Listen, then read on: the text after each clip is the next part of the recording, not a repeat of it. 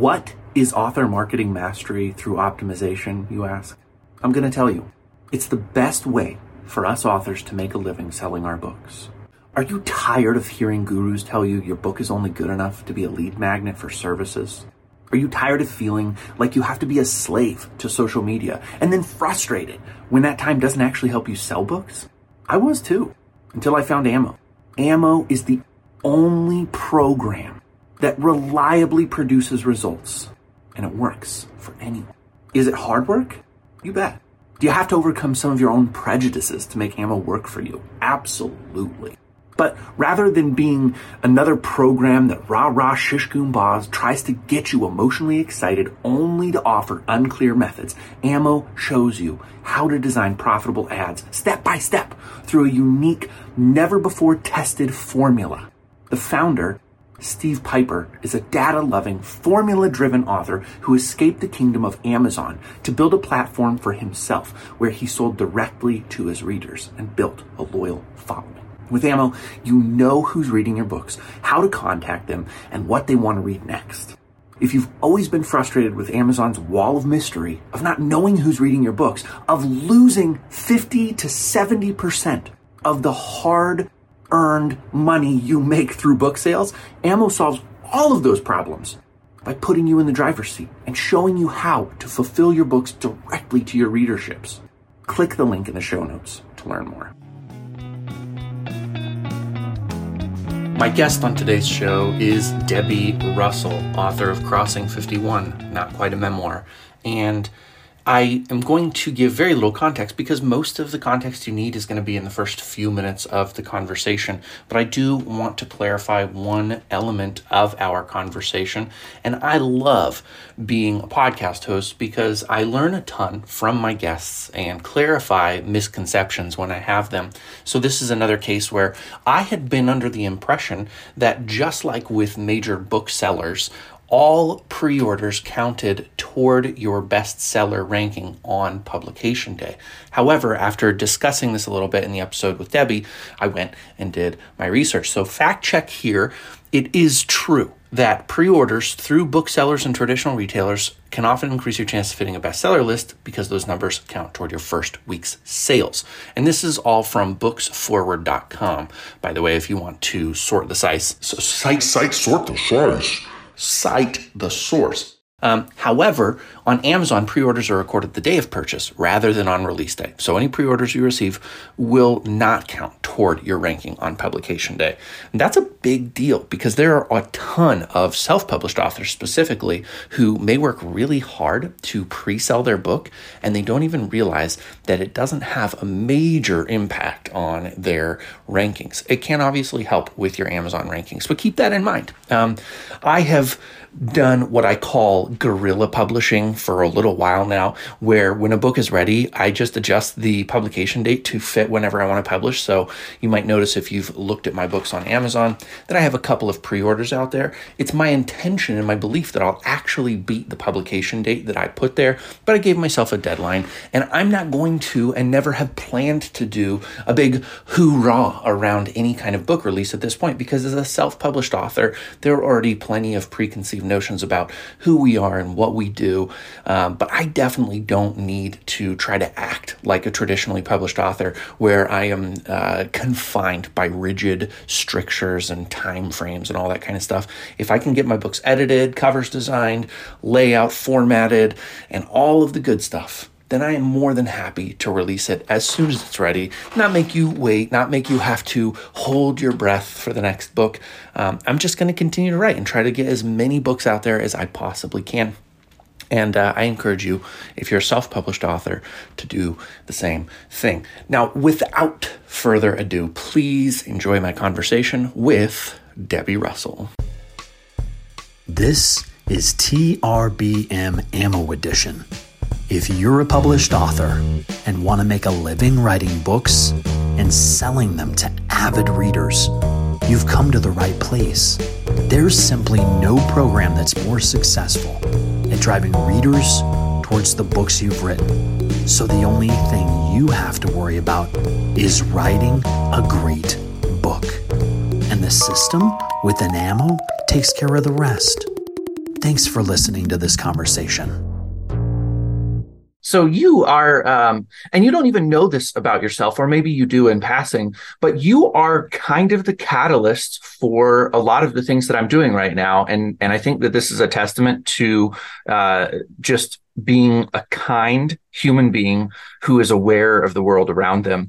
Uh, because I jumped onto Twitter uh, as myself. I'd had a secret profile as the main character of my novel, but as myself, I was jumping onto Twitter with this idea of trying to grow a following, get my literary agent an extra boost so we could sell my book.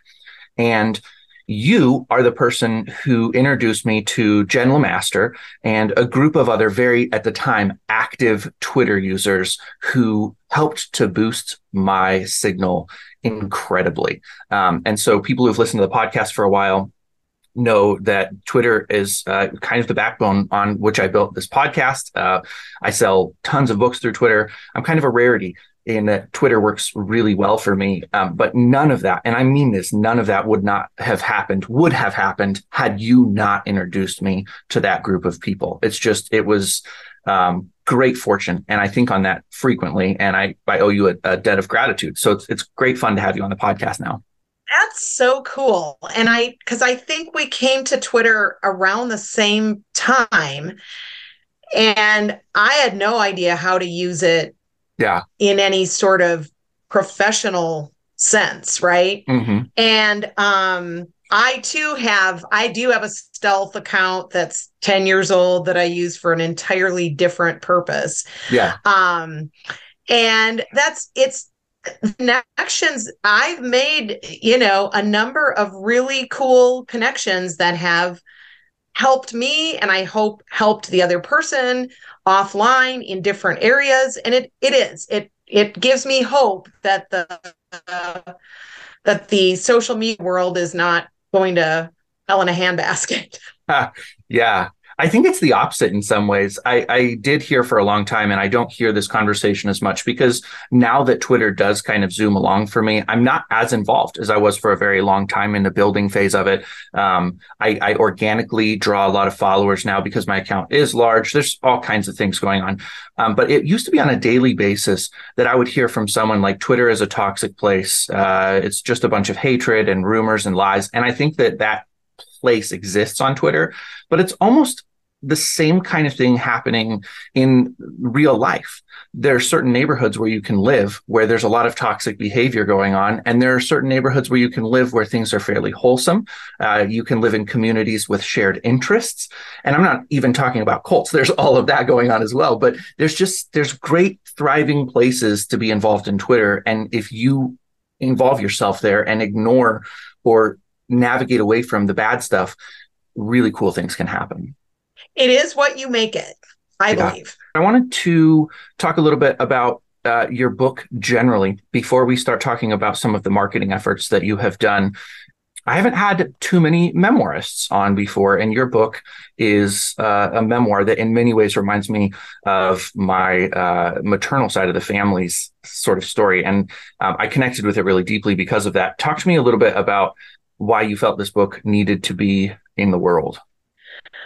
Well, it started with my grandfather's story, which, as you know, is half of the book. I go back and forth between um, current times and then ni- late 1951 into 52 when my grandfather spent four months uh, voluntarily in a locked drug rehab facility run by the feds. Mm. And he, at the time, was a 51 year old doctor uh, kind of high society in San Diego. And he had become addicted to Demerol and morphine mm. and mm. barbiturates. I mean, it was it was really quite astonishing. And I thought that story in and of itself could have been its own book. And I yeah. think if I were a better uh, writer as far as hmm. fiction and turning it into, I, I, I, think it could just be an a really amazing story. But yeah. then, as my dad went into hospice, and I found my own life kind of heading into uncharted waters, mm. um, I started just keeping track of what was going on for me. And then after my dad died, after I left my old job as a county prosecutor, and I set out to look at what this book should be, I decided it needed to be both stories. And mm, yeah. It, that was a little ambitious at the time for one's first attempt at writing a book. Mm-hmm. And, but I'm really pleased with how it came out because through sort of researching my grandfather and his character traits, his personality, I, I was able to find my own, you know, my own identity. Mm. And especially in light of sort of some of the um, antagonism from my mother. I mean, she certainly played the role of antagonist. I'm the protagonist, she's the mm. antagonist. So mm. um, that's in a nutshell kind of how it became these two stories um, braided into one. Yeah. Yeah, it's I, I, I never would have thought when when you said that maybe a, a, a greater writer could have told the one story with fictional um, you know methods and and models. I I don't know that I agree with you there. I think that the story is perfect as is. Yes, I agree with you that uh, your grandfather's story is ripe for a novel, but it's a totally different thing. I think that you lose some of the heart of it um, and maybe drive it more toward being a, a thriller, sort of a fast paced intrigue. And there's nothing wrong with that. I write I write that kind of fiction quite a bit, but I really I love the heart behind this book, the the self exploration, the exploration of the family. One thing that I'm really currently in the middle of, so I don't know that I have formed opinions about it, but I feel like as a society right now, we're too far listing toward individuality and not enough toward corporate existence or like family units or friend groups. Um, that our identity is so deeply enmeshed in the group that we're in, and that's part of the self. You can't really pull it apart. I feel like we want to pretend that we can, but we are a product of our environment as well. Uh, was that something that you were thinking about when you were writing? Oh, I totally agree uh, with what you're saying. And I do think that the pandemic certainly mm. exacerbated all of this mm-hmm. in that people with families were stuck with their families. And I and I say that a little tongue in cheek because yeah. I, I believe there's likely more dysfunction in families than there is function. I mm and I never realized that until I started really exploring what it meant to be in a dysfunctional family because I didn't mm. view my family as dysfunctional, although mm. there hmm. were times that I thought, boy, we're different from yeah. other people's families. But you don't, the thing is, you don't know what other people's families are like unless you sit down and have a conversation with somebody about their family, right?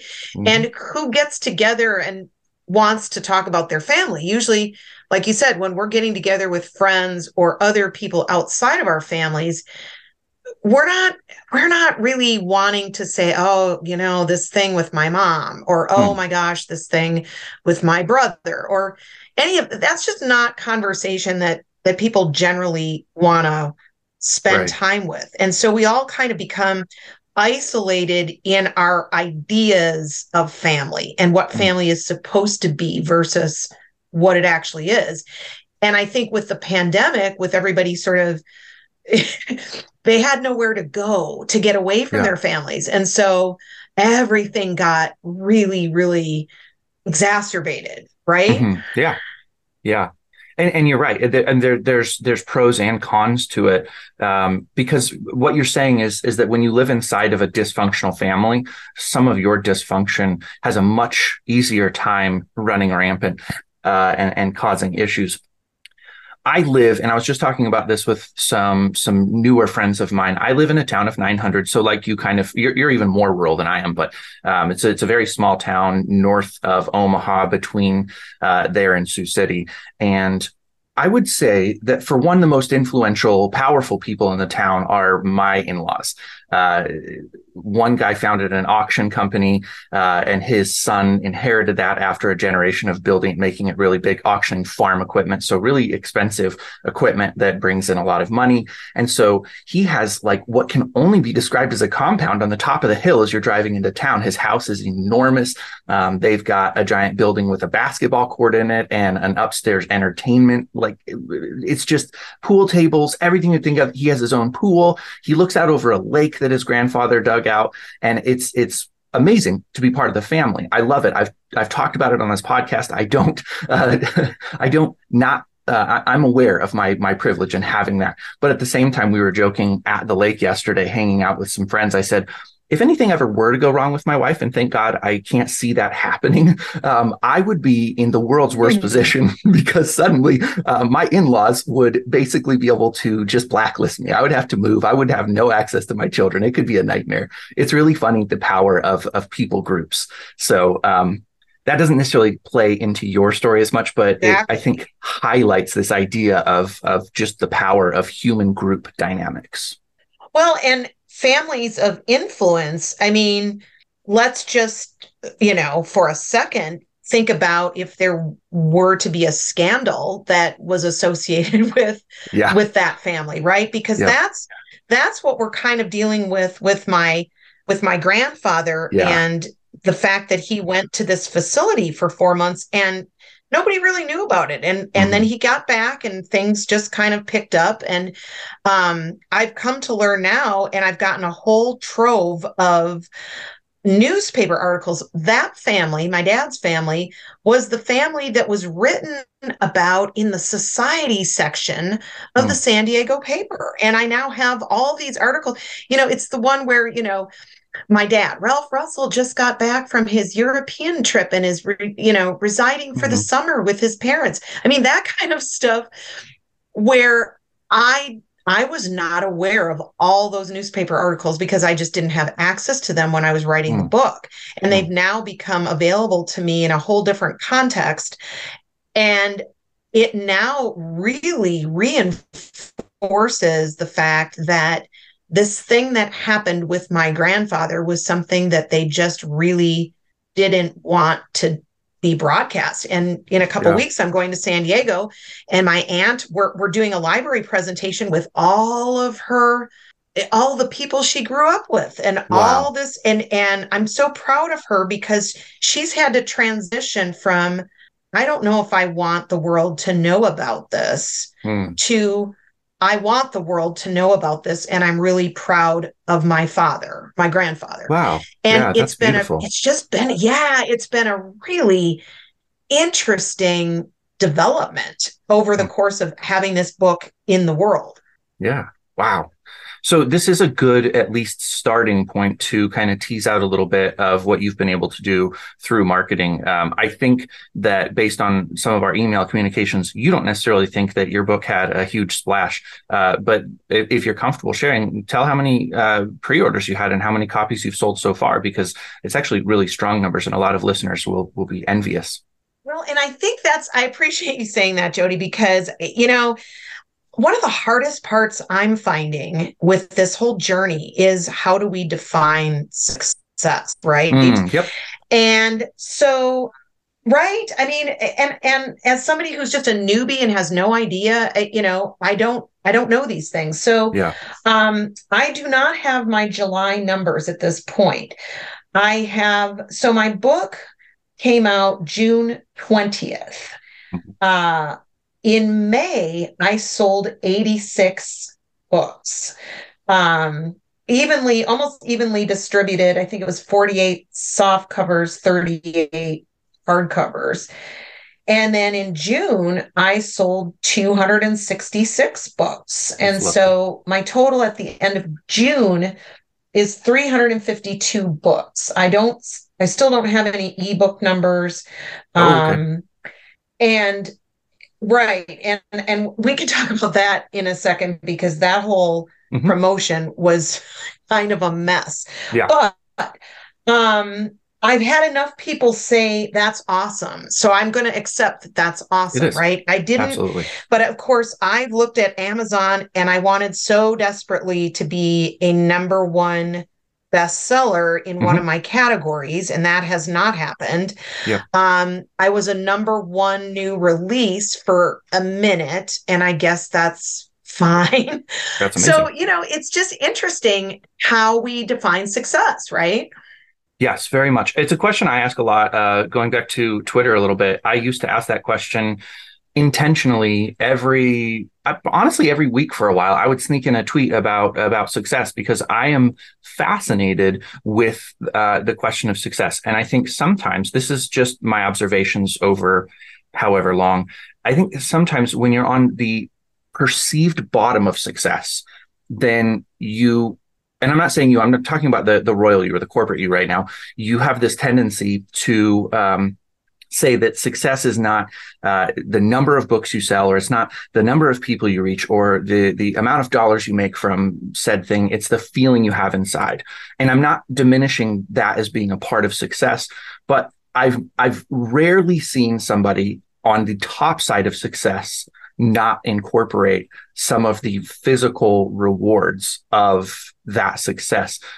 That being said, uh, if you are a drug addicted person who is in a very successful family and has had a successful career, and you put yourself into drug treatment and you beat the drugs addiction and you get to get back to normal life and you have a, a an, an apparent step back in your life in certain ways, you're successful because you beat a demon that could have killed you.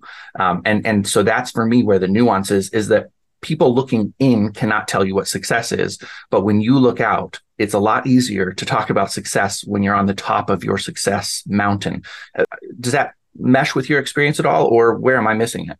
No, absolutely. And I think, you know, through the past couple months, as the book has gone out and been in the hands of other readers, um, the the individual messages that I have been getting from people, um, and then sort of the there's a theme that's running through the reviews, um, at least the ones on Amazon, Mhm. um, where where people are are finding that my book is relatable. And Hmm.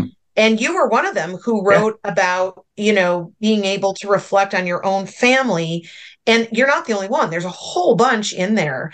And and so i started to think about because i think memoir the danger with memoir is i'm just going to write this thing about what happened to me and then you the reader will read it and and either be interested to an extent might get bored after a while because there's just nothing that's drawing you the reader in. You're it's like you're sitting looking through a window at something happening. And so i i am grateful that that this unique story that i put together is something that is resonating with people who have have had different experiences some far more extreme than what i wrote about um, but yet they just they they relate to it and so when i think about success i i am i've tried to get away from the you know the, the way amazon wants us to think about success Mhm.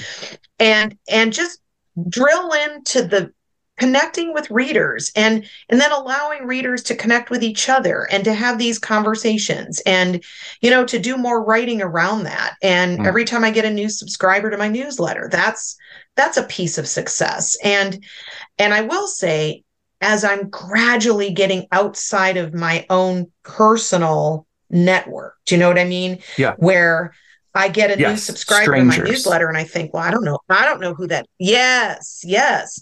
So I, I will say this. I as soon as I can get a review on Amazon that is from someone that I do not know at all.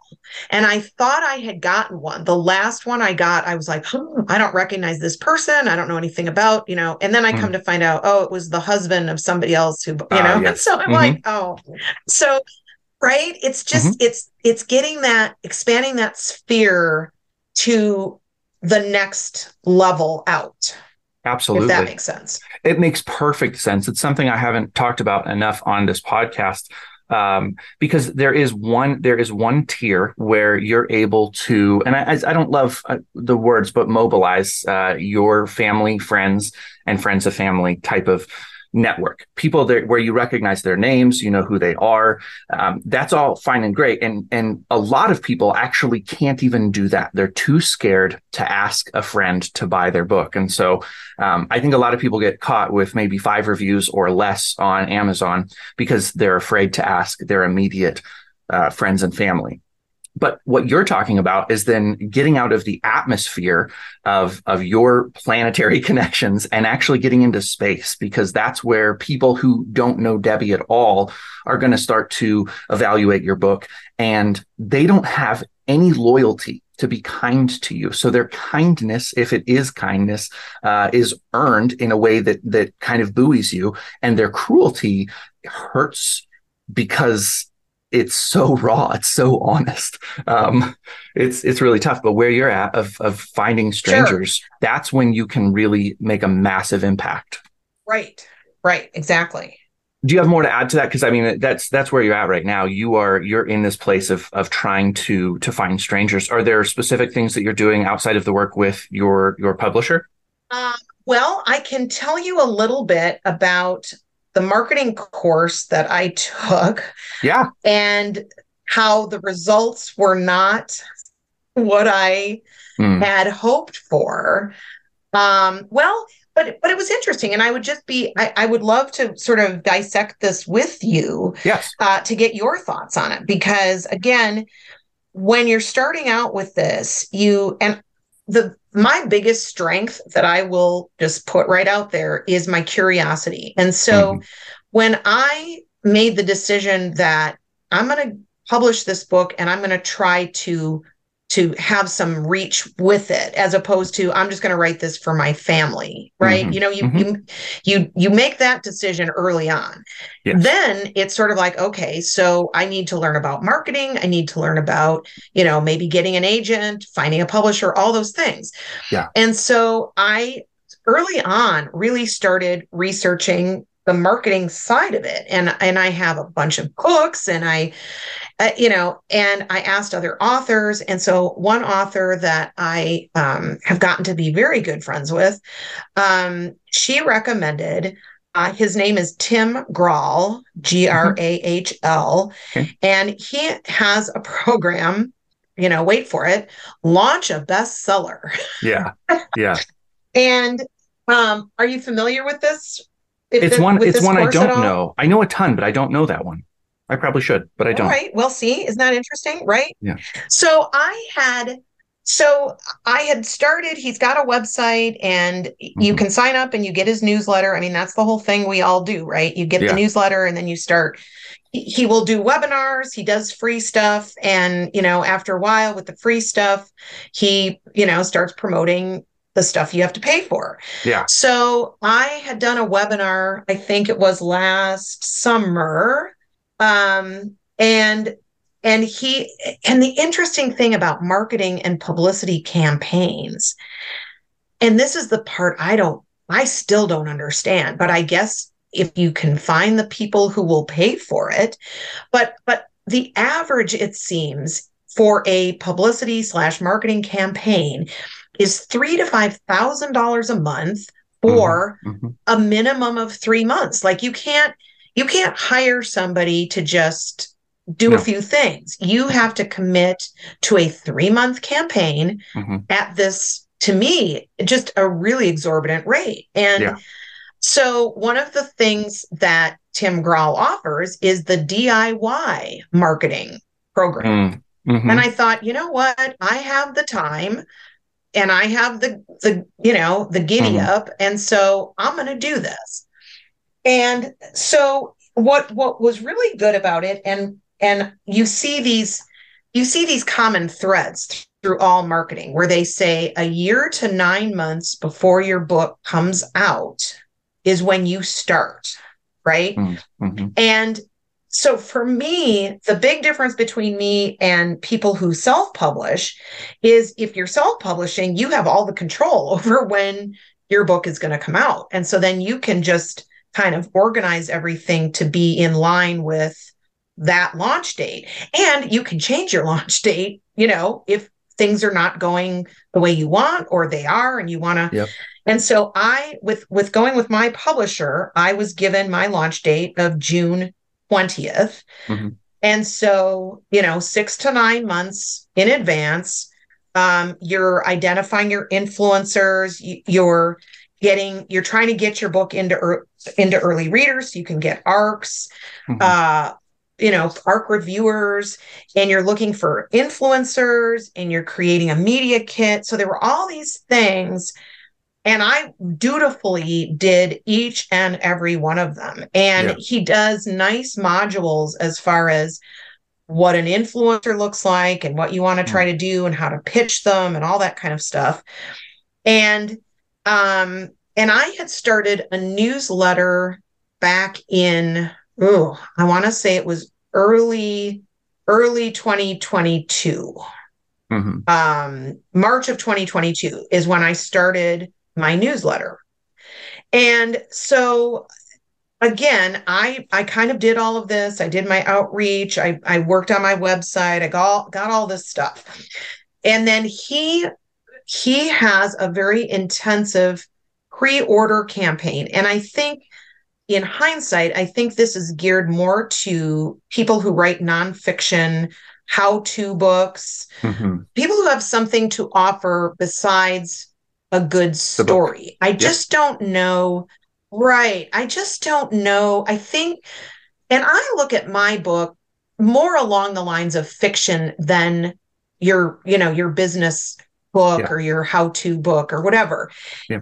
Because finding the readers, that is the key, right? It's who are your readers? Yes. And of course, you know, memoir readers are my readers, but I've now had people like you, for instance, you don't, I don't think you seek out memoir, right? But you no, I've read it. I've read a bunch of it, And but yeah, I don't. It's not my first choice.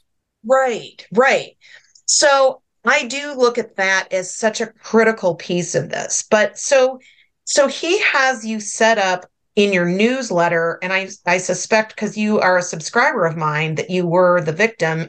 call it I call it a victim because I am I'm a person who really has struggled with the the frequency of newsletters and how often to do Yeah. them and are they getting read or what's happening.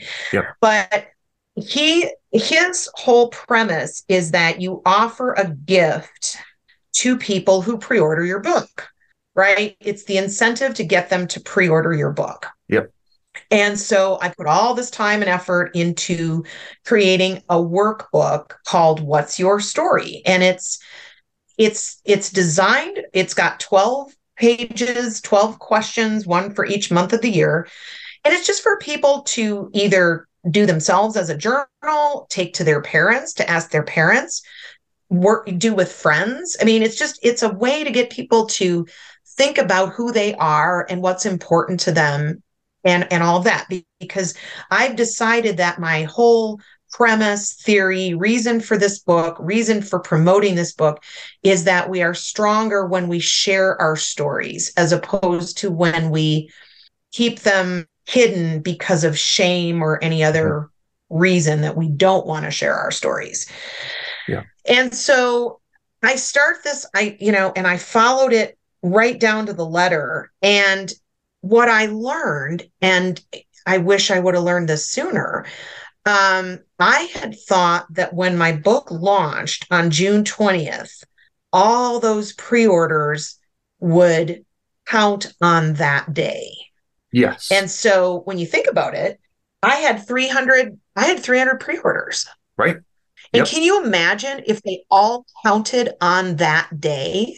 yeah. So they I they count I would have they count for the week of um in in the uh like Nielsen scan book scan uh and for for bestseller lists like the New York Times bestseller list the defunct um no longer existing USA Today bestseller list they they count USA for today. Yes, Right. it's gone, but it used to be. I mean, I still, I still have friends. In fact, a, a guy that I know quite well has uh, made the list and still advertises it because a lot of regular readers don't know it doesn't exist anymore. Um, it counts for all of the the book scan lists, but where you're talking about is it doesn't count on Amazon unless it was sold through Amazon, and in in probably so many cases, your book went through your publisher. Is my guess. No, no, that's No, the other thing, you know, that I need to be clear about. No. Um Okay. my my public my publisher doesn't do any of that. And that was that was something I knew going in. Mhm. So what I've viewed myself, you know, we we talk about hybrid publishers, Mhm. and hybrid is how I have viewed myself because I have tried to learn as much as I could about self-publishing because I wanted to do all the things that I felt like I needed to do for self-publishing Mhm. and just kind of knowing that it's not like my publisher is going to order a print run of X number of books and ship them all out to all different places. That does not happen. Yeah. And uh, additionally, huge point when I first launched, I was under the impression because I had been told that my publisher was not allowing returns. And so my ideas for going into bookstores and all of that, it was going to be a consignment basis. It felt like a lot of work. And I just was kind of, I was focused on Amazon. And again, what I learned was that the pre orders, they count the day that they are ordered. So, Hmm. so that's where I would hit those number one new release categories before my my book was even out because on a certain day maybe five people all ordered the book and that just catapulted me to number 1 on that day but when i think back now i would have much rather had those after the book was out So right? I need I need and, to dive in geared it to the uh, fine print on Amazon because, as far as I understand, Amazon actually has fine print in their their KDP publishing resources that says that every book that sells pre-order counts uh, the day the book goes live. You don't even get any um, money for those sales until your book is live and the books start being distributed. So I, I want to check into that.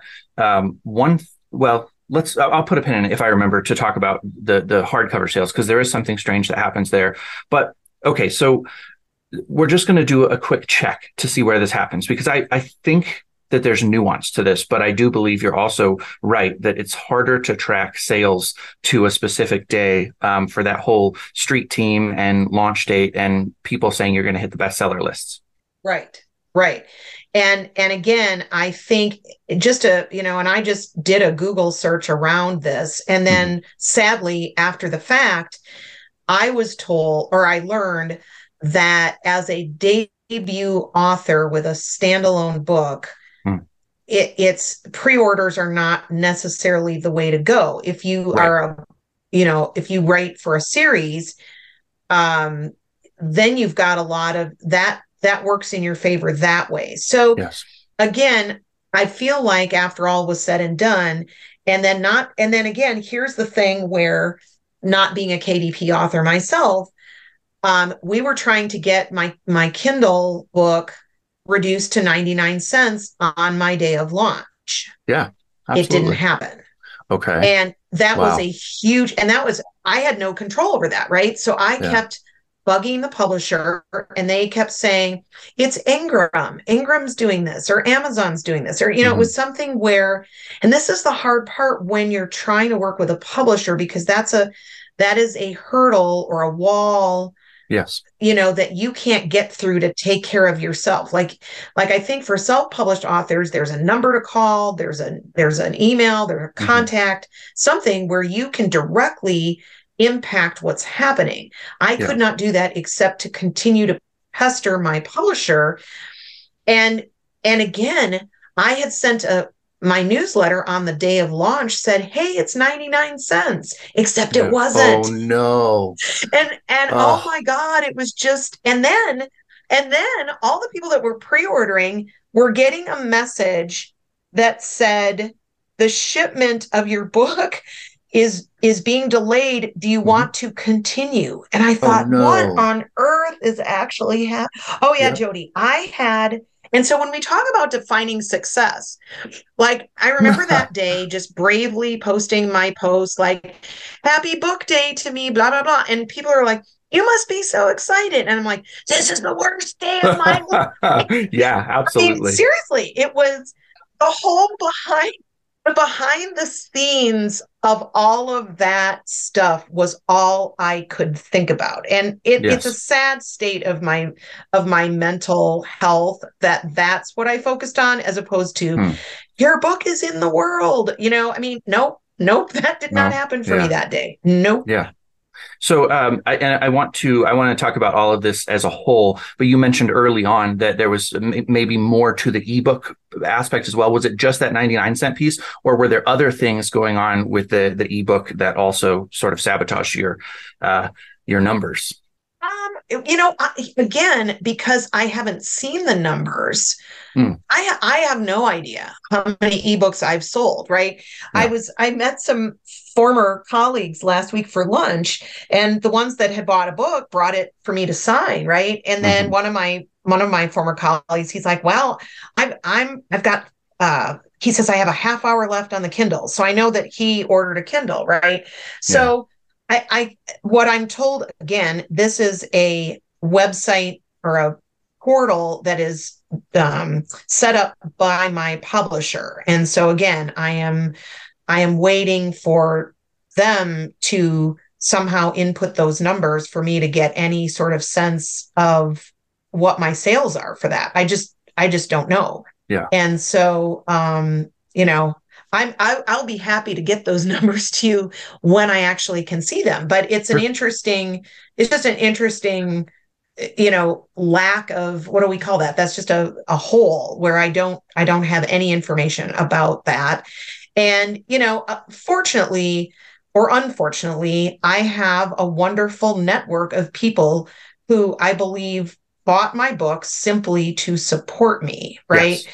And that's where I'm circling back to this. Now it's time to try to get to the next. What did you say? You go from the atmosphere out to space. Yeah, basically. Um, you know, right? That's yeah. my next challenge. Yeah, absolutely. So, what I want to then talk about, I want to talk about your publisher, um, and I'm going to put on my listening ears in a major way, and I may ask some questions for clarification.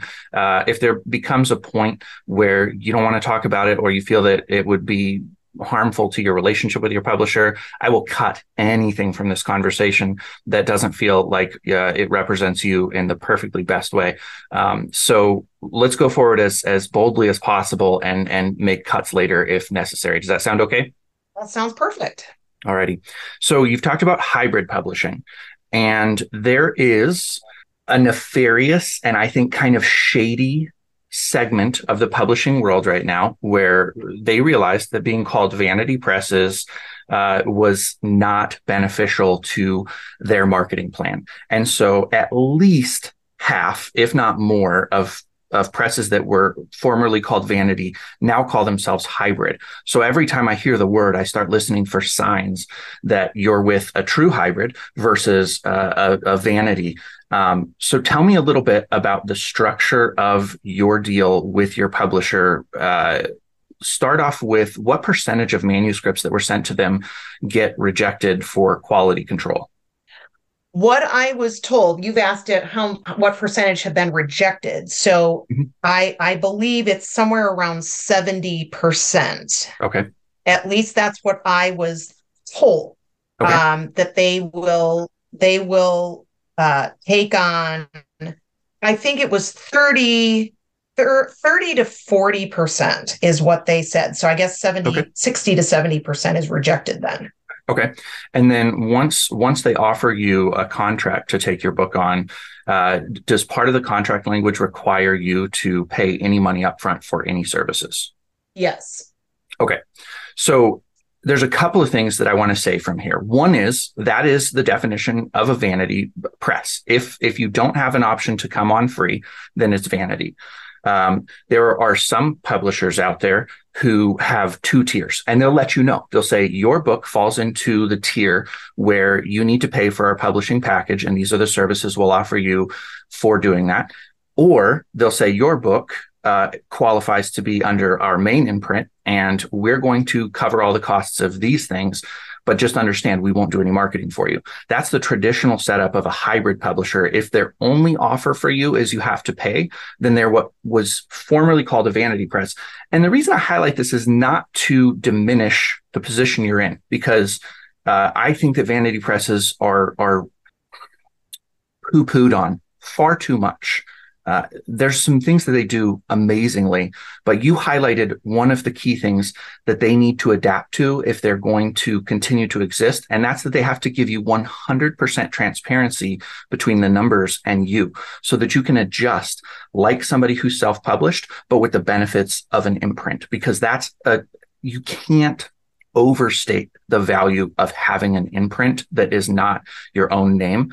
Uh, you just lose a lot of opportunities. So, talk to me a little bit about what you're hearing because I'm always afraid if I have this conversation with somebody that they're going to feel angry at me or defensive. And also, like I said, I want my listening ears on. Have I misconstrued your situation at all? Because maybe maybe I missed a detail. Well, I think so. Here's what I would say: they they do offer traditional publishing to an author who is established, and actually, in my case, if I am able to sell 2,000 books, they will take me on for my next book with a traditional contract. That's hybrid. Okay. So, right. So, and and again, you know, going through hybrid versus vanity, I don't to me um the Independent Book Publishers Association is a great resource in terms of trying to suss out vanity from hybrid. Mm, yeah.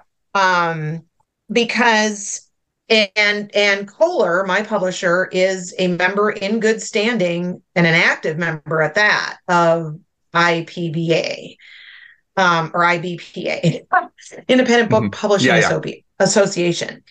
Um, and I'm going to back up for a second simply because as I started down the road of of publishing, I I initially wanted to find an agent and mm-hmm. go traditional and very quickly realized that you know, I'm a nobody and right now with what agents are looking for with such a unique story or something that's so incredibly different especially in the memoir genre I was just never gonna. There, there was just no chance. Or you know, I could keep keep querying for I don't know three years, and then it was sort of the timing of things too. It was like I don't want to spend the next five years waiting for my book to come out.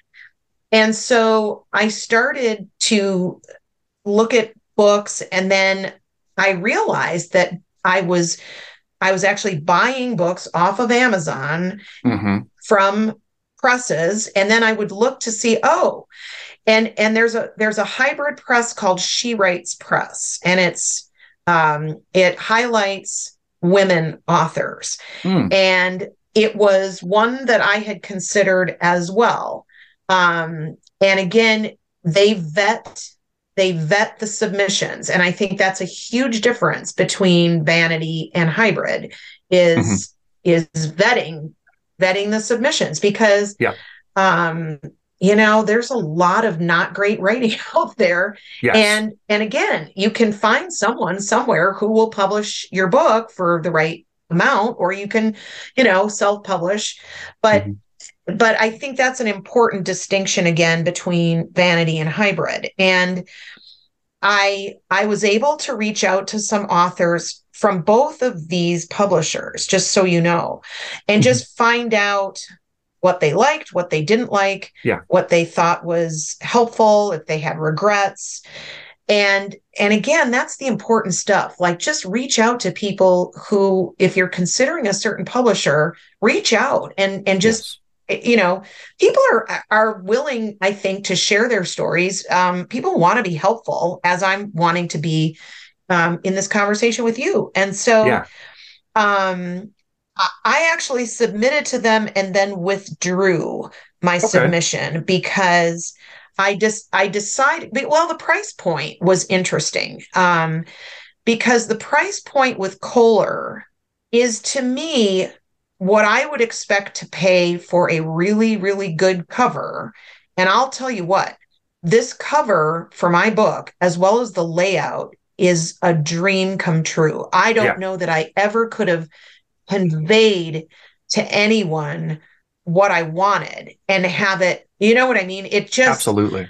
And, and so again, and and when people and you know you know this as well as I do, we see these folks on social media trying to figure out where to go for a cover and how to do it, and or, do, or they're doing their own or whatever. Yeah. And and again, I just think that with that, and then with getting certainly a copy edit done, um, as well as I received 20 soft cover arcs. I received 10 hardcover arcs. When I look at all of what I got for, for what I paid, I feel like it was it was appropriate. I mean, and you talk about transparency. The contract is really transparent as far as what I am getting for the um, for the money that I'm paying, and you know what my royalties are. Um, it's just all really, really clear. And um, you know, I'm getting 60% royalties on hardcover, soft cover, well, on everything. Um, you know, but it's off the wholesale price, of course. Hmm. Um, and so I felt comfortable. You know, I felt really comfortable. Yeah. Um, and and I got a fair amount of collaboration with it that you don't get with traditional publishing. I mean, mm-hmm. when I think about, you know, when you submit to an agent who then asks you to revise and resubmit, and then your concept just gets whittled away and whittled away and whittled, and then the mm-hmm. editor at the publisher says, "Well, this is good, but." You know, I see it going in this direction.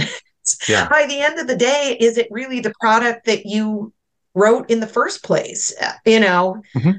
this in my case I feel like I did an extensive revision between the time that they accepted me and the time that they asked for the manuscript, yep. where I cut about 25 pages, mostly of my grandfather's letters. And because the biggest mm. critique of the manuscript back then was that the letters tended to get redundant and drag the whole story yep. down. And so I just, you know, and again, as far as the cover, I had input as far as what I what I liked or what I was thinking of, what my aesthetic was around it all. They have you do an extensive author questionnaire, mm-hmm. um, which you've got to talk about how are you going to promote this and what do you see for the cover and what's mm-hmm. your bio? And, you know, I had to put a lot of yeah. work into it as though I were self publishing, but mm-hmm. I don't mind that. I mean, that jacket yeah. copy that's my jacket copy. Um, mm-hmm. They they tweaked it here and there, but my bio is my bio. Um, and again, I feel like I'm good at some of this stuff, and so maybe yeah. somebody who's not quite as skilled, their product might not be as nice, or they might have paid more for this extra help. I think yeah. with these contracts, at least my understanding is they are unique to each author. So mm-hmm. if they, I was told from the get go, my manuscript was strong and clean, but that's because I had worked with a developmental editor from the from the jump, and so mm-hmm. the thing I was presenting was in pretty good shape. Um, but I think for others who might need more editing or more support, they might be charged more. I I don't know. I just oh, yeah. it's not a what I was told is it's it's not a one size fits all. Right. So again, I felt like that was fair, right? Okay, so a couple of things, and I'm, I'm really I'm really grateful because it's clear to me two things. One, uh, I did touch on a nerve, and so I want to apologize. I think that that's always the case. If I have, sorry, I'm coughing. Um, I think it's always the case that if I discuss the, the, the question of the publisher, I will touch on a nerve. But it's also clear to me that uh, your level of thinking this through was where I would expect for a prosecutor's level of thinking something to to be at. Um, and I really I appreciate that. And I think that it helps to highlight for the listeners what's happening when you make your decisions. So first off, I would like to say that I would have gone with a straight up vanity publisher for my books uh, under a number of different circumstances and have absolutely no heartburn about it. Um, yours is absolutely a hybrid publisher. They're further toward what I think is vanity in that um, their their acceptance numbers are higher than than the traditional publishers will be. Even small indie presses that don't offer any kind of pay to to publish.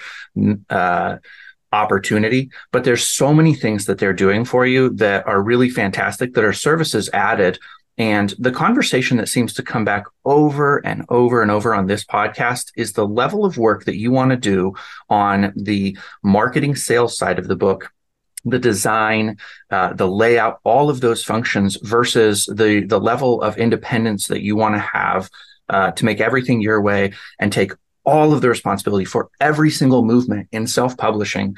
Um, and still to this day for me one of my favorite guests i mention her all the time. I hope i've sold some books just by word of mouth for her but uh, Libbie Hawker Libbie Grant she has a couple of pseudonyms.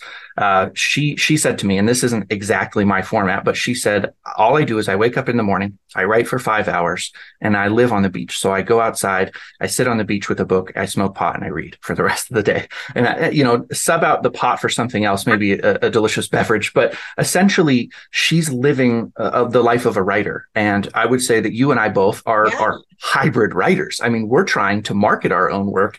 And I will admit that right now in my life, there's a huge imbalance. I market far more than I write. Mm-hmm. Right. Yeah. So I I'm still, you know, I'm committed to writing my little blog uh mm-hmm posts, which I very much appreciate you getting me over to Substack. And I yeah. believe I'm going to in, in September move my whole newsletter over to Substack and then looking at possibly adding a level of paid mm-hmm. subscriptions. I mean, it's super that's a big step because I and again, it's that whole I'm not my writing's not worth anything. Well, you know what it is. It actually is. And I have people that like they wait for my newsletter to come out. They love every single thing I write. And yep. so it's like, well, if you can pay $5 a month for this, I will give you more content and then the other people just get the monthly thing that I've been doing now for for over a year. But mm-hmm. um yeah, I mean and and again, I sort of like you, I don't need the money from the book and mm-hmm. and i'm never going to make back what i put into it i've kind of looked at this as no you you will you will don't say business, that right? you will because, yeah you will make your money well, back i believe that about you i think it's what's interesting though is you know my brand is lawyer turned writer right and yeah. so i i just did a radio show last week um where uh the interviewer asked me she's like so are you still prosecuting? Are you still doing this or that? Mm-hmm. And I said, no. And in fact, I think this is the year I'm going to let my law license go. And wow, yeah. that's going to be a big deal for me where I'm, I've really made the transition, but I'm fortunate in that I don't, you know, I don't have money to burn because I do want to just touch back up on this vanity hybrid publishing stuff yeah. because I do believe there is a big swath of writers out there that are my age or older who have always had the dream to write a book yep. right and when you you know you talk you use the word vanity publishing and i'm i, I you didn't really hit a nerve okay. so i i just want you to be aware of that i i didn't i I've really appreciated this conversation because uh, you know it I, I want to be able to explain all the thought that I put into trying to decide where I wanted to go. Because I did have an offer. I had an offer from a teeny tiny press, yeah, small press. But there's that's a whole other conversation because yes, teeny is. tiny small traditional presses are fragile. They're very fragile. Yes. And one person leaving or quitting and your book is, you know, not mm-hmm. going anywhere. I mean, it it was a weird that was a whole other, you know, we'll, we could talk about that some other time. But I made that decision. I made a decision that I was because I had said, "Oh, I'm not going to pay. I'm not going to pay to have my book published." Right.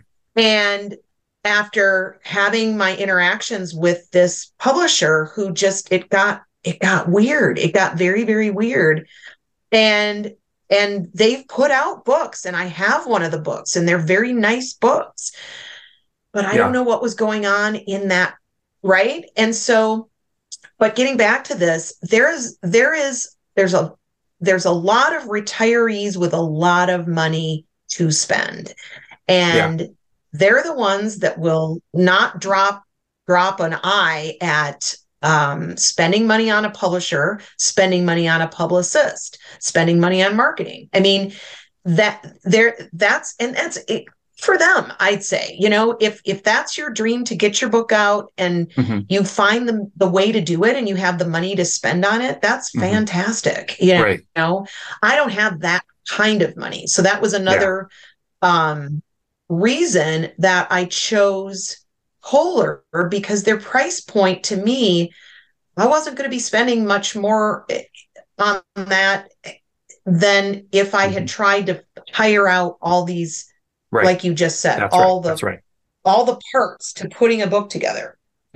It is it's unreal what goes into self-publishing. I spend at least half of the time on this podcast that feels like dedicated to talking to authors who self-publish saying the the worst disservice you can do to yourself is to hit publish without having paid for an editor uh, paid for some kind of layout format. I've, I've slowly come around on cover design to where i do think that there's more room for self cover design uh, with some of the tools that we have now. However i still like you said i think three to five thousand dollars for publishing a book is is only reasonable um, i take objection to your idea that you'll never earn back on your book because I think that you will. Um, and before I forget this, I just want to go back and plant something in your mind for your curiosity to chew on a little bit. Uh, I would encourage you to self publish your newsletter, uh, take your favorite 10 to 15 newsletters uh, and put them inside of a book uh, called Essays. Um, you, you, you figure out the title, self publish it quietly to Amazon. Um, and then go to a place called Book Funnel. My listeners probably know it pretty well because I use it as well. Oh, yeah. um, if yep. you're not, if you are yep. using Book Funnel, great. But then use that because you were talking earlier about like a, a, lead magnet. This is the best lead magnet you have. You've already done all the work for it, other than putting together a cover uh, and compiling them. Um, and then so put that together as a book, and then find author swaps on BookFunnel. It'll, I think it costs a, it's, I can't remember the, the cost. It's very, very cheap to have a mid tier uh, membership to BookFunnel. And I bring in on average right now about 300 emails a month from author swaps that I do for my books. Uh, and it's a really great way to build your list. And then you pour all of those uh, those emails that you gather right back into your substack and you just keep writing your newsletter. People are right. getting exactly what they signed up right. for you will build your list really quickly. And i know you already have a pretty impressive list but it's something i think you should look into. It's not very expensive and it's one of the most powerful marketing tools uh, that i have that costs me virtually nothing I have to just say something about Book Funnel because this yeah. is just so funny. And this is sort of like one of the other little, I don't want to call it a fight, that's not the right word, but mm-hmm. a little challenge that I had with the publisher because when I got my digital arc, and I want to put that in quotes, it was a PDF, right? Yeah. And so most of my arc readers had no problem with that. But I mm-hmm. had a couple that they're like, we want the what is it called? The eMobi. EPUB. Yeah, eMobi or EPUB. Yep. E- EPUB file, right? Yep. So I go back to the publisher and I say, hey, can I get the nope, nope, because this is proprietary and this and that and right. blah, blah, blah.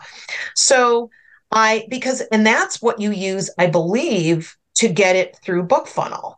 Mm-hmm. Um you a PDF is just not that doesn't work that way. So right but I will say this. So, so I belong to um, a Facebook group called We Love Memoirs, and it's based out of Australia. So, mm-hmm. I mean, these are people that are not here in the US. Yeah. And they do, but they do promotions and they do giveaways and all this stuff. But in order to do a giveaway, mm-hmm. you've got to have that EPUB file. Yeah. So I went back to my publisher just last week and I said, look, you know, this is a huge swath of people. I mean, there's 7,000 members in this group, but we're not allowed to self promote. We're only allowed to, you know, participate in the things that the group sets up and all of this. But you do giveaways and you can be on. I have an author day reserved in September. Mm-hmm. And they finally gave me my my EPUB file. So I was like, oh, well, And so to hear you say this, because I remember at the time, um, somebody had said, "Oh yeah, set it up through BookFunnel," and I'm like, "I Mhm. can't. I don't have the." But wow, Jody, that's a great I that is a great idea, and it's not as much work as you know. At first, I'm like, "Oh," and then I'm like, "No, Right. that's not that much work." What I love about you, Jody, is just you. You're like, you can do this. It's not a big deal. I because of my Yeah. overthinking, I am immediately like, I can't do this. I can't do this, and then I, then Yeah. I have to get myself sort of shored up to like, yes, you can. Look at all these other things you've done. Yeah. Just, but you know, no, you've got to be in a good headspace to to and and there's been so much that I've been doing that it's I feel like I'm just treading water some days just to keep up with everything, which is not a bad thing. But again, I the winter's coming and I'm actually looking forward to winter because there's not so much I have to do outside and all my other, you know, keeping up the estate and everything else because I appreciate this. And it's like, yeah, this is how I will find my readers because it's the people that, because I'll get a little note or two after every newsletter. Oh, I really liked this, or oh, Mhm. I this just made my day to get your, and I'm like, wow, that's great, you know? Yeah. And I just need to. There's more of those people, right? How many people live in the world? Like, how many Mhm. billions of people, right? And it's just a matter of of getting those folks who really live for my for what I, write because it's kind of niche and it's just it's sort of what I think about. But I'm going to be transitioning into more lawyerly stuff because my next book is going to be about one of my biggest cases that I prosecuted. So Oh, that's going to open a whole, I think, yeah, yeah. People like you are going to be like, give me it, give me it. Yeah, gonna be great." exactly. I was going to say, do you do you expect yourself then to uh, try to do a little bit more fictionalizing with that, or are you going to stick to closer to memoir? I gotta say, man, I fictionalizing feels so hard. And I think Yeah. it's just because I am this straightforward person. Like I Mhm. I don't know how to couch the truth in any for better or for worse, right? So Yeah. what I'm gonna be doing though with this one is I will be running it by an actual libel lawyer because it, you know, there's going to be, you know, in this, I'm Minneapolis St. Paul, and people are going to know who I'm talking about. The real names are going to be out there. Um, but but the good news is that it was highly publicized. Mhm. I have the whole case file, which has the trial transcript. So all of this is like public. And all it is is going to be me sort of, you know, talking about it. Like, here's Yeah. my opinion of this thing that's right there. And and so what I've learned with memoir is opinions are not, you know, they're not it's not def- and I'm not going to defame anybody, but I'm just Mhm. going to have enough in there that is going to be my my perception of of the case of the you know the two tiers of justice when you have Mhm. money versus the people that don't and this is all stuff that's not anything that's you know novel it's just that it's going to be me and what happened to me and my Yeah. case so Yeah. um i'm excited i'm excited about it Yeah, I'm excited. I'm excited to to uh, read the book when it's written and comes out. I I do really enjoy that. Uh, a couple of people I'm thinking about that if you haven't dug into them, I think that you'd like them.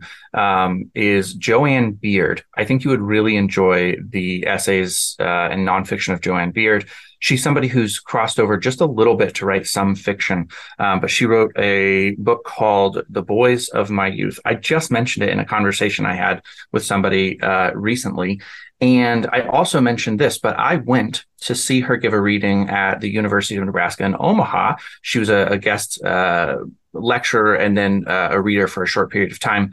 Um, and during the Q and A, I'm, I don't pipe up in those situations very often because I have a bit of social anxiety, especially when I'm not in the spotlight. I don't know what happens when I'm in the spotlight, but I I lose a little bit of that social anxiety. But a crowd member, I feel like everybody turns to look at me, and the question better be amazing. And I was really fortunate that her answer was amazing because I said, "Hey, as a memoirist, um, how when, like where's the line for you about telling uh, fact?" And uh, using a piece of fiction to get at truth. Uh, and her response to me was, "I do, I do that all the time. I, I fictionalize things all the time." And she said, "I don't bend the the events so much as I bend the setting of the events. And she she talked about this red velvet chair, this red upholstered velvet chair in a scene in one of her essays. And I, am not going to give any specifics because I'd love for people to read all of her work and find that chair and then relate to this moment. But she said the scene is so understated that I needed to put something in there that popped really loud, almost like a bright flashing red light. And she said, so a red upholstered velvet chair did the trick. And she said it just, it changed the perception of how the rest of that essay read because she highlighted that moment, the person sitting in that chair. And suddenly something that was uh, factual uh, became more truthful because the, the, the reader's eyes or the, the mental uh, focus shifted to that place. So that's where I think um, I- am sure that we all misrepresent our memories uh, unintentionally, but I love the idea of intentionally doing right. so to get at a deeper something. Right. Right. That's interesting. Yeah, I I'm going to look into that. That's she sounds fascinating. She is. She's a, and a wonderful writer too. She has a, an essay that uh, she talks about the, the dying of her dog, and they play this game called Maserati, where it just sits kind of next to her, uh, kind of in her lap, and she grabs its snout and shifts through the gears of, of a Maserati. Uh, there's there's so many. Aww. I know, yeah, and, and it's a, a great uh, homage to a dog that she loved. She's she's a great writer. Um, all right, let's see. So I guess the last thing I want to talk about is, and this can be a little bit more brief because we are kind of wrapping up naturally now. When it comes to some of the restrictions you have for marketing, um, one thing you said you're doing is library readings. How much are you trying to get out? How far do you want to go? And what's what's your experience there to be in public? Well, again, I've just started with it and I've really enjoyed your podcast uh, interview with Eric Simmons. Yeah, right? yeah, Eric Eric Otis Simmons. Yes. Yeah. Yes. And so uh, again, it's this is what's so great when we can put the time into, you know, listening and then following up with the show notes. And I ordered his package. Awesome. Um, I well, I had gotten a Midwest book review. That that is one of the kind of the creme de la creme reviews to try to get. And I paid for an advance review. You anyone can submit cool. their book. There's no guarantee that it will get reviewed, but if you pay for an advance review, you're guaranteed a review. Then it's up to you to decide how you want to use it. And boy, this review, I ended up using a portion of it as on my back cover. Um, and as I understand it, Midwest Book Review, they send, you know, they do a blast out to libraries. And that was one of the things that the reviewer had said where my book fits in libraries. And oh, one nice. thing I wanted to just bring up to you that self published authors can do, I believe, you can get your own um, Library of Congress number. Yes. And you can pay for a cataloging. So you know about that. Um, I did this because, of course, this was another thing I asked my publisher to do. And he was just like, no, but you can.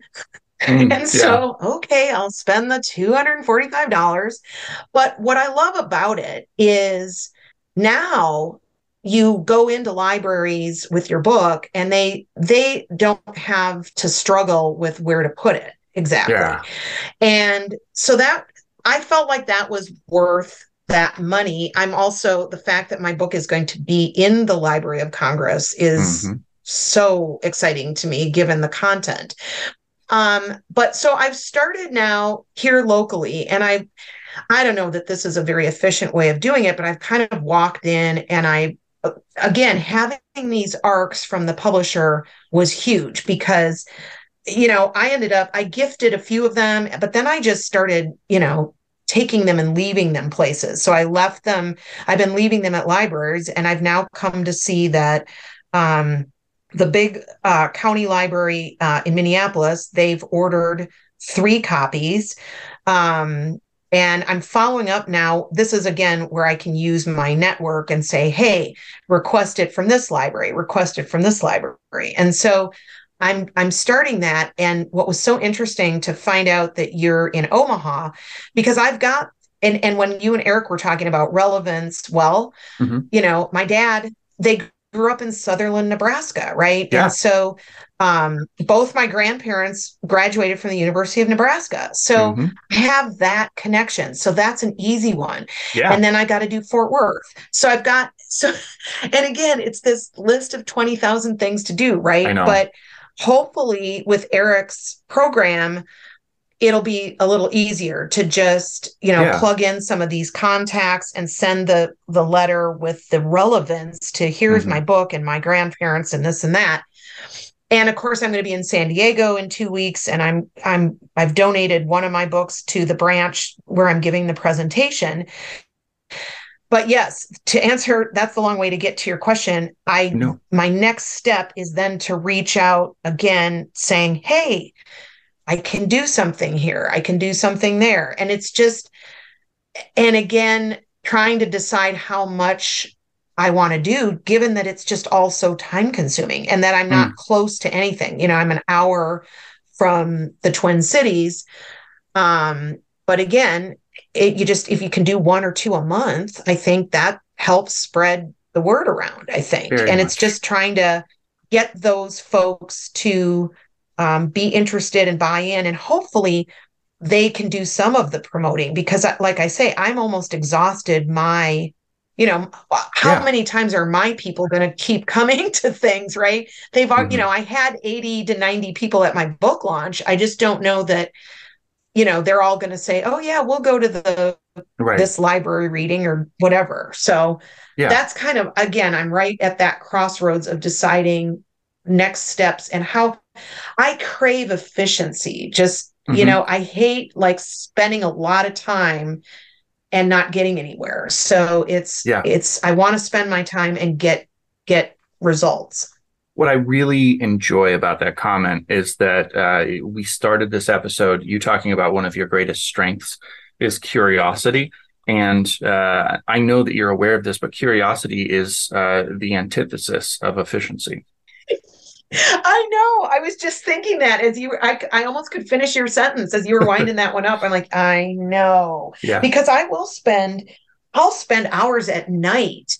And that's where I do my research, where I'm just sitting there with my iPad, Mhm. Googling this and that and everything else. And you're right. It is such, you get that nugget out of there. And I look at the evening hours as it's going to be either doing that or watching Mhm. some dumb show on TV. Right. So Yeah, exactly. it's but you are you're you're totally right about that Yeah, I, I, I mean, you and I share the the curious bone, and so I'm I'm always wondering, like, what if I were to do this? What if I were to do that? And it's something that I'm constantly having to fight with myself because there are days where it's it's easier to follow curiosity than it is to necessarily like buckle down and do the writing. Um, yes So, yep um, it's, Yep. it's funny. I was just on a podcast with uh, Ben Gorman. He was a, a former uh, guest on my show. He has a, a small press, um, not a pipe publishing up in Oregon. And uh, his podcast is writers not writing. So really like a lot of focus around what happens when you have writer's block or like what are the things you do to procrastinate. And I think for the longest time, I always used to say, I never procrastinate. I'm always working. Uh, I'm always writing. I get the same uh, number of hours in every day, yada, yada. I was so proud of my militaristic uh, discipline. And then all of a sudden this last year happened. And it's like, uh, is such a perfect time to be on the show because I am, I'm slacking on the writing in the worst way. Ugh. Well right but th- but that and that's the thing i think that we struggle with as writers because it's much more fun just to write.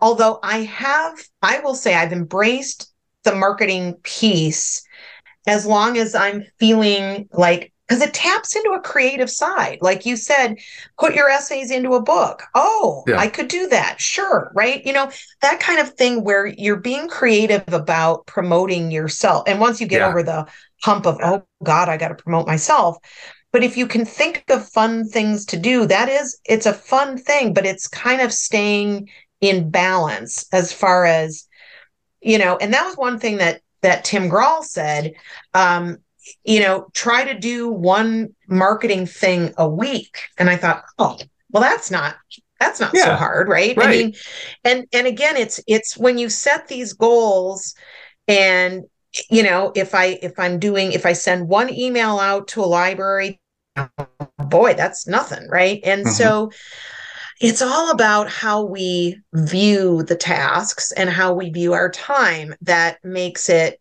you know the results will vary right in how you choose your time. And i do marketing wise i know we got off on tangents jody but yes we did. um, dan blanks i just have to throw out dan blanks. If you don't know dan blanks um, he is phenomenal. And i subscribe to his newsletter. It comes out once a week. He does he has done webinars with jane friedman. Oh yeah. And he's got one coming he's got one coming up that is going to be perfect for me where i'm at where it's how to launch and build your newsletter list on substack because he oh amazing i want to say it was maybe three months ago he moved his his and i don't remember what service he was using before that and i'd have to just look at the footer to see but it was seamless because I just got his next newsletter and it he was over on Substack. Yeah. And he um what he's wonderful about is he is always pushing the you know connect with your readers connect with mm-hmm. your readers find your readers and and again i think the the key is putting out free stuff for people that's helpful mm-hmm. and then you got them hooked so then when you offer something else that costs some money, they're like, yep, I'm in. And he, this latest thing that he did is it's a three tier, uh, three tier offering. So for 49 bucks, it's the webinar and then you get the recording and you can ask questions and whatever. Mm-hmm. And then I think the then it jumps to like $249 where you can get a 30 minute consultation with him you know it it just and then the last one is i, I don't know it's like maybe $600 mm-hmm. but you get again you get the attention and the personalization yeah. of of things and again for people who have that kind of money that stuff's invaluable just to be able to have a face to face with somebody who does this for a living in terms of marketing and promoting writers.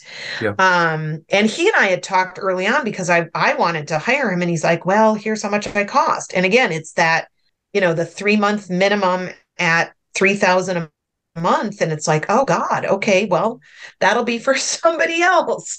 Yeah, you right. know. And so I think the key for those of us that are not independently, you know, from families like your in laws, we yeah. have to we have to hone in on those things that we can get for free and then take the knowledge that we've gotten for free to put the work in ourselves. Does that make yeah. sense?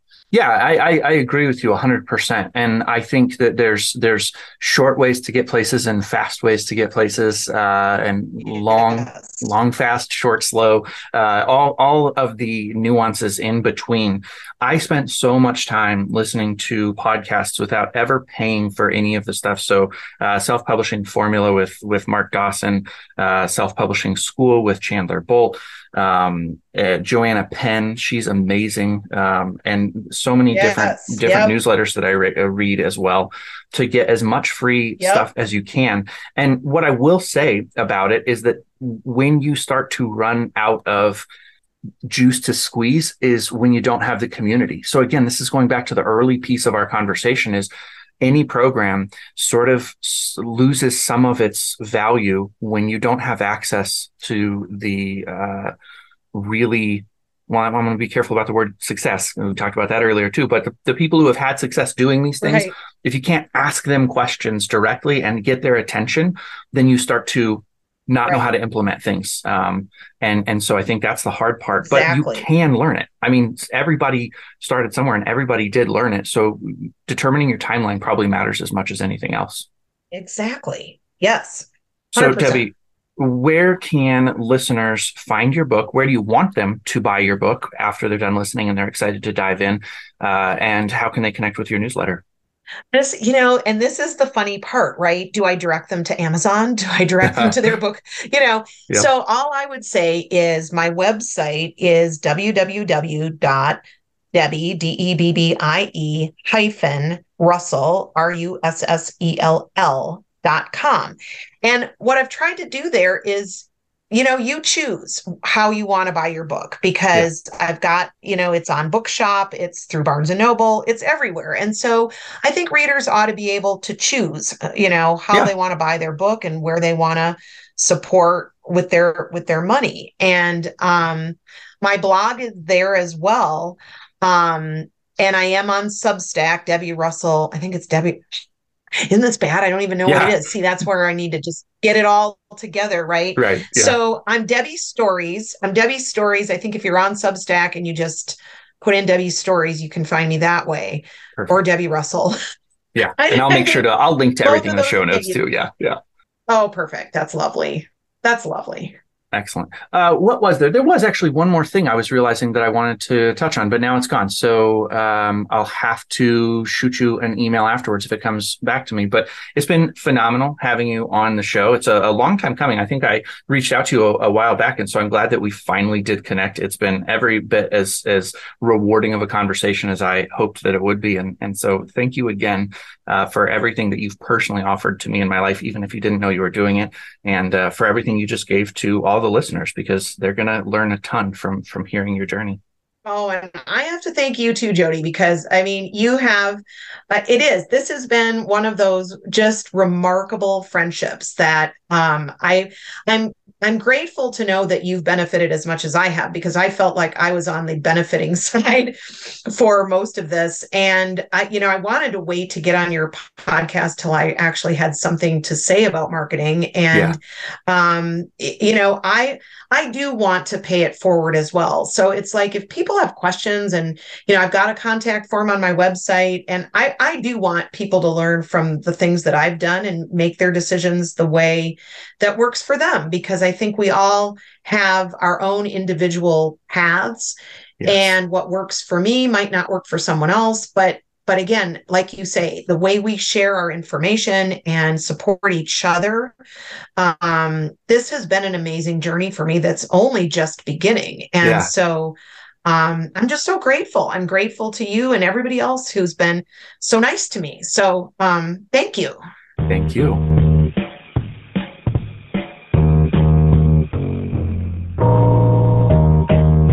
Thank you for listening to TRBM. The theme music was provided by the ever talented Christopher Talon. And hey, if you liked what you heard, share this show with other readers because what's the point of telling stories if nobody's listening?